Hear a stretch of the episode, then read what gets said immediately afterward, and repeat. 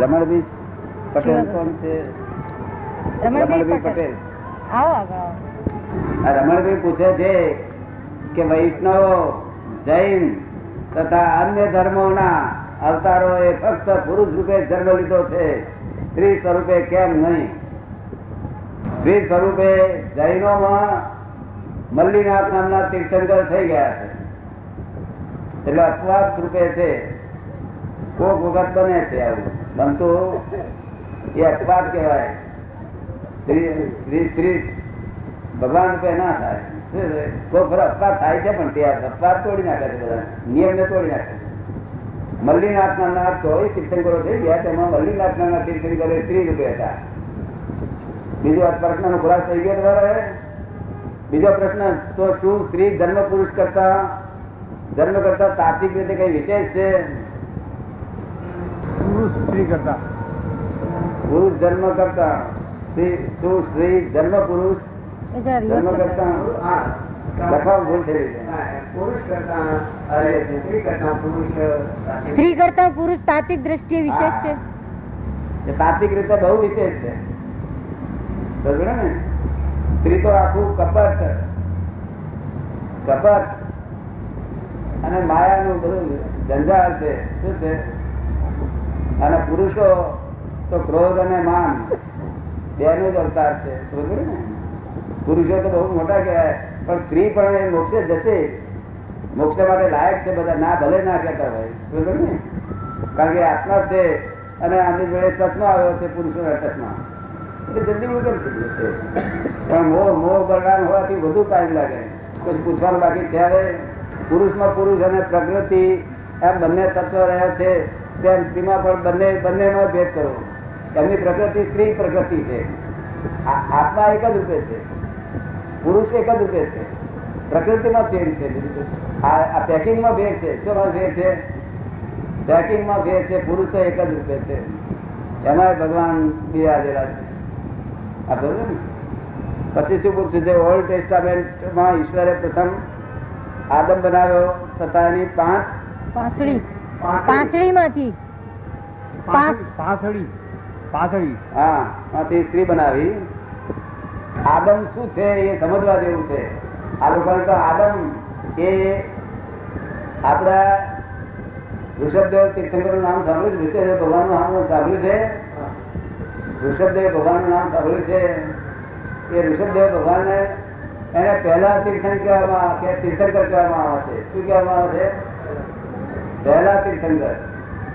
એટલે આદિમ તીર્થંકર કહેવામાં આવે છે. શું કહેવામાં આવે છે? એ જ આદિમ તીર્થંકર, એ આદિમ, એ ઉપરથી આદિમ થયેલું છે અને તેના ઉપરથી આ બધાનું થયેલું છે. બાકી કોઈ આદમ નામનો જન્મ માણસ જ અવતર્યો નથી જગતમાં. અને એવા નામની કોઈ ભાઈ જન્મી જ નથી. સમજ ને? આ બધું એ આદમ ઉપરથી અપભ્રંશ થતું થતું થતું બધું થઈ ગયું છે આ. સમજ ને? પછી કઈ આપણું ખરા થઈ ગયું? પછી રમણબીજી તમારું તમારું છે? બે હજાર પાંચની સાલ બાદ ઘરનું નવું સ્વરૂપ અસ્તિત્વમાં આવતા સુધીમાં હાલની દુનિયામાં બીજા સાચા ફેરફાર થશે. અત્યારે દુનિયામાં ફેરફાર સાંભળવામાં ભય લાગશે તમને. ફેરફાર સાંભળીને શું કામ છે આપણે? જે થવાની જે થશે, ભય લાગે એવા છે. એ જાત જાતના છે કુદરતી આફતો આવવાની છે જાત જાતનું આવવાનું છે. ફક્ત પાંચ દસેક વર્ષ જે થવાનું થશે આપણે ભગવાન નામ દો. આ દાદા આ દાદા આ તમને દેખાય છે દાદા ભગવાન ને આ તો પટેલ છે અને આ પબ્લિક ટ્રસ્ટ છે દાદા ભગવાન અહીં બેઠા છે. જો એક કલાક રોજ બોલે અગર તો કાયમ દાદા ભગવાન બોલે this is the cash bank of divine solution તરત જ ફળ આપશે ઘેર જતા ને આપે તરત ફળ આપશે રોકું કેશ કેશ બેંક છે આ. બરોબર ને? એટલે એ કયા કરો તો ગમે તે આફતો આવશે ને તો દાદા ભગવાન કોઈ દાડે આફત નહીં આવવા દે દાદા ભગવાન હું નથી મહી બેઠા છે તે દાદા ભગવાન છે જય સચિદાનંદ જય સચિદાનંદ. તમે આયા છો ચંદ્રજી? હા, દાદા. હા, હા, હા. તમને ખબર ખબર પડી પડી ગઈ ખબર પડી ગઈ બહોળા હા, થયા ને? સારું, સારું, સારું. બેસો બેસો બેસી લે. જય સચિ- જય સચિદાનંદ. જય જય કા દાદા એ દાદા, એ જે પ્રશ્ન છે ને એમાં અ, શું હેતુ હા. છે હે? એનો હેતુ એવો છે કે આપણને જો ખ્યાલ આવે કે અમુક જાતના ફેરફારો થવાના છે તો આપણે આત્માના જે નિર્ણયો છે એ નિર્ણયોની ભગવાન એટલા માટે પ્રશ્નો પૂછવાના છે કે આ જે આફતો આવે અને આપણે જો જાણતા હોઈએ તો પછી એમાં આપણે જે કઈ નિર્ણયો લેવાના હોય તો એમને આપણને લેતા ફાવે બરાબર એમ. નિર્ણય બીજા કશા નહીં. આફતો ના આગળ આ તમે ભગવાન નામ દેશો ને તો બધી આફતો બધી તમને હરકત નહીં આવે. અને હું દાદા ભગવાન નામ દઉં છું. હું દાદા ભગવાનને નમસ્કાર કરું છું. તમને ભલામણ કરું છું ભાઈ અમે નગર રોકડું બેંક છે, તરત આજ રાત્રે તમે બોલો ને, કાલે સવારે ફોન મળશે. શું કહ્યું? મારે કહું તારે કોઈ મુશ્કેલી આવે તો એક જ કલાક એટા ટાઈમ એક કલાક એક કલાક કરો, ગમે તે મુશ્કેલી કરી દેશે. શું કહ્યું? This is the cash bank of divine solution this is the first cash bank આ દસ લાખ વર્ષમાં this is the first cash bank of divine solution એમાં તો તમારું તમારું કામ થઈ જશે. તમને કરતા જોઈએ પછી માનવ વસ્તી ને બાબત બે હજાર પછી શું સ્થિતિ છે? માનવ વસ્તી ઘટી જશે. બે હજાર પાંચ પછી માનવની વસ્તી આ ભીડ ભીડ નહીં અત્યારે ભીડ છે ને? બે બસમાં ભીડ ગાડીમાં ભીડ રસ્તામાં ભીડ જ્યાં જુઓ તો ભીડ ભીડ. તે ભીડ ભજન ભગવાન થવાના છે. તે બધી ભીડ તોડી નાખશે માટે ભગવાનનું નામ જો હવે રોટલા ખાવ ખાવ પીને ભગવાન નામ દેવું, બહુ લોભ ભોગ કરવાનો વખત આવે નથી. અને આ- જેના પૈસા પૈસા છે બધા, એ જતે બરફ ઓગળી જાય ઓગળી જશે. બરફ ઘેર લાવ્યા પછી ઓગળી જાય રહી રહે? આ બરફ લાવ્યા છે ઘેર. આ લોકો જે શ્રીમંત થઈ ગયા ને, એ ઘેર બરફ લઈને આવ્યા છે. એ નિરંતર ઓગળ્યા કરશે. એ બે પાંચ જણા ઓગળી ખરાબ થશે પાછા ભિગારી થઈ જશે. એટલે તમે શાંતિપૂર્વક ભગવાનનું નામ દો. અત્યારે ખરાબ આવ્યો છે. મોટી મોટા કુદરતી આફતો પાર કરી આવવાની છે. માનવ વસ્તી ઘટી ગયેલી છે કુટુંબ નિયોજન ધર્મ વિમા વિચાર છે. કુટુંબ નિયોજન ધર્મ વિચાર નથી. ખબર ને? કુટુંબ નિયોજન એ ધર્મથી વિરુદ્ધ વાસ્તુ છે. સમજાય છે તમને? દુનિયા પર કારણ કે કુટુંબ નિયોજન તો મનમાં એમ જ જાણે છે કે આપણે જ છોકરાને કરનારા છે પહેલા તો છોકરા દરેક ઘેર એક કે બે દિવસ હતા અત્યારે આ બેકારીના વખતમાં પાંચ પાંચ આઠ આઠ બચ્ચો હોય છે.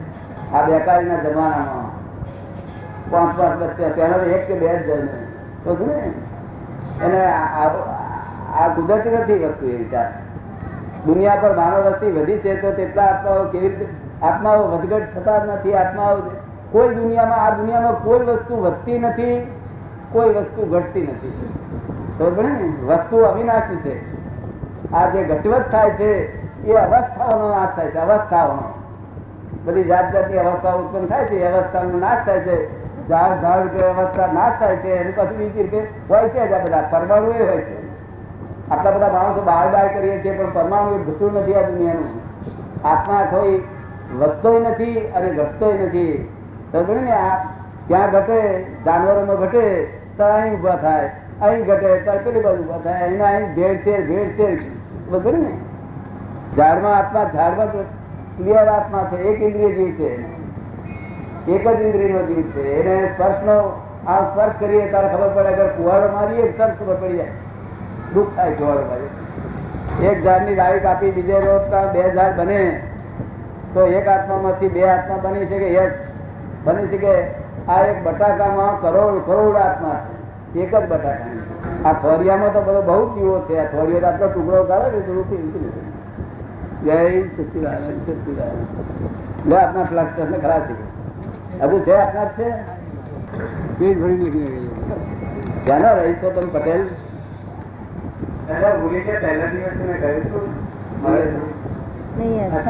અસલાલી. ના છે. પેલા વાત કરેલી એમણે. આટલું બધું ક્યારે વિચારી નાખ્યું તમે? અહીંથી ગયા પછી ગઈકાલે. અક્રમ માર્ગ અને ક્રમિક માર્ગની સરખામણી કરતા બંનેને ભેદ મુદ્દાઓ સ્પષ્ટ કરવા વિનંતી છે. ક્રમિક માર્ગ એક ખરો ધોરી માર્ગ જ એ છે મોક્ષનો. આ અક્રમ માર્ગ હોતો જ નથી. કોક વખત દસ લાખ વચ્ચે એકાદ વખત નીકળે છે ત્યારે એ- એ અપવાદ માર્ગ છે. શું છે? આ કાયમ માટે માર્ગ નથી. અપવાદ માર્ગ એટલે કેટલાક માણસો ભાઈ ફસાઈ પડેલા હોય તેને મોક્ષ ના અધિકારી થવા માટે તૈયારી માટે માર્ગ છે. ખબર પડે ને? જે ફસાઈ ગયેલા હોય તેના માટે છે. બધા લોકો માટે માર્ગ નથી આ. અને ક્રમિક માર્ગ એટલે સ્ટેપ બાય સ્ટેપ ત્યાગ કરતા કરતા કરતા આગળ જવાનું. પગથિયા ચડ ચડ કરવાનો.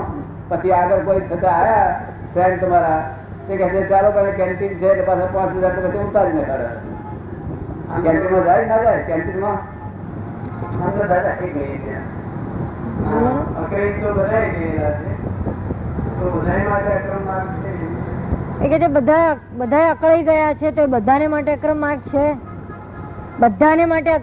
બધા બફાઈ ગયા છે, અકળાઈ ગયા બધા માટે બધા મને ભેગા થાય ને, અરે જેની ઈચ્છા હોય, મને ભેગા થયા પછી એની ઈચ્છા હોય તો મારી મારી ઈચ્છા નહીં. જબરદસ્તી અમાર નથી. એની ઈચ્છા હોય અને મને ભેગો થવો. બસ એટલું જ. આક્રમ માર્ગના અનુયાયીઓ અને ક્રમિક માર્ગના અનુયાયીઓ કરતા કઈ વિશેષ છાપ ઊભી કરી શક્યા છે?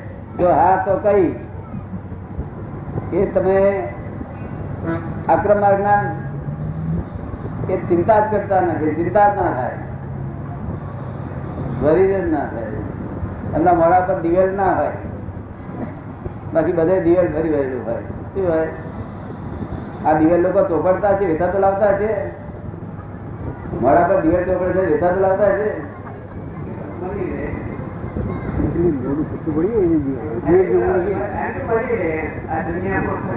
મળી જ રહે છે. મળી રહે છે. લોકો એવા થાય છે ને કે એક બીજે વિચારી જ થવું પડે કર્મકાંડ પૂજા હવન ધર્મ ધ્યાન ઈશ્વરની ખુશામત છે. તેથી કેટલો હેતુ સરે છે. ઈશ્વર ખુશામત માગતા જ નથી એ પાછો ખુશામત તો હિન્દુસ્તાનના લોકો માગે છે અને ફોરેન ના લોકો માગે મનુષ્યો ખુશામત માગે ઈશ્વર ને ખુશામતની જરૂર ભગવાન તો પરમાનંદી છે અનંત શક્તિનો ધણી છે અનંત સુખનું ધામ છે અનંત દર્શન વાળો છે અનંત જ્ઞાન વાળો છે પરમાનંદ ભગવાન ક્યાં વ્યક્ત થાય? આવું આવું કર્મકોણ ને પૂજા આવવાની એની ધર્મ જરૂર હોતી એને કશું આવું કર્મકાંડો થાય છે? એનો કોઈ હેતુ કર્મકાંડ જે થાય છે એનો કઈ હેતુ ખરો? હા કર્મકાંડ એટલે આ ખેડૂતો અગર બગીચા વાળા બગીચો બનાવે છે એ શા માટે બગીચો બનાવે છે? લોકોના હિત માટે પોતાના હિત માટે. હા? લોકોના હિત માટે પોતાના હિત માટે. લોકોના હિત માટે પોતાના હિત માટે ના ના ચીકુ નો ઝાડ બીજું બધું રોપે છે. શા માટે રોપે છે લોકો? મનુભાઈ. ઉપયોગ માટે. શું ઉપયોગ માટે? પોતાના ઘરના છોકરાને ખાવા માટે? કરાવી ને ઘરનાય ખાય બહારનાય ખાય. ઘરના ખાય બહારના વેચે ખરા ને? એટલે આ જે કર્મકાંડ છે એના ખેતીવાડી એમાં ફેર નથી. કર્મકાંડનું ફળ છે આ પુણ્ય મળે છે પુણ્યથી આપણને બધું પ્રાપ્ત થાય છે. એ પણ એ કર્મકાંડ કર્યું માટે બંધનમાં આવ્યા શું થયું? જો બંધનથી મુક્ત થવું હોય તેને કર્મકાંડની જરૂર નથી. અને જયારે સંસારી ભૌતિક સુખો જોઈએ તેને કર્મકાંડની જરૂર છે. પૂજા હવન બધી એને જરૂર છે બધી. અને ધર્મ ધ્યાન એ મોક્ષે જવા માટે જોઈશે ધર્મ ધ્યાન ધર્મ ધ્યાન કોને કહેવાય? કે શું નામ તમારું? શાંતિલાલ કે રમણભાઈ. રમણભાઈ આ હું રમણ તમને કોઈ ગાળ દે કે રમણભાઈ તમારા અક્કલ નથી? એટલે તમને કઈ અસર થાય ખરી? શું કાલે ની પરમ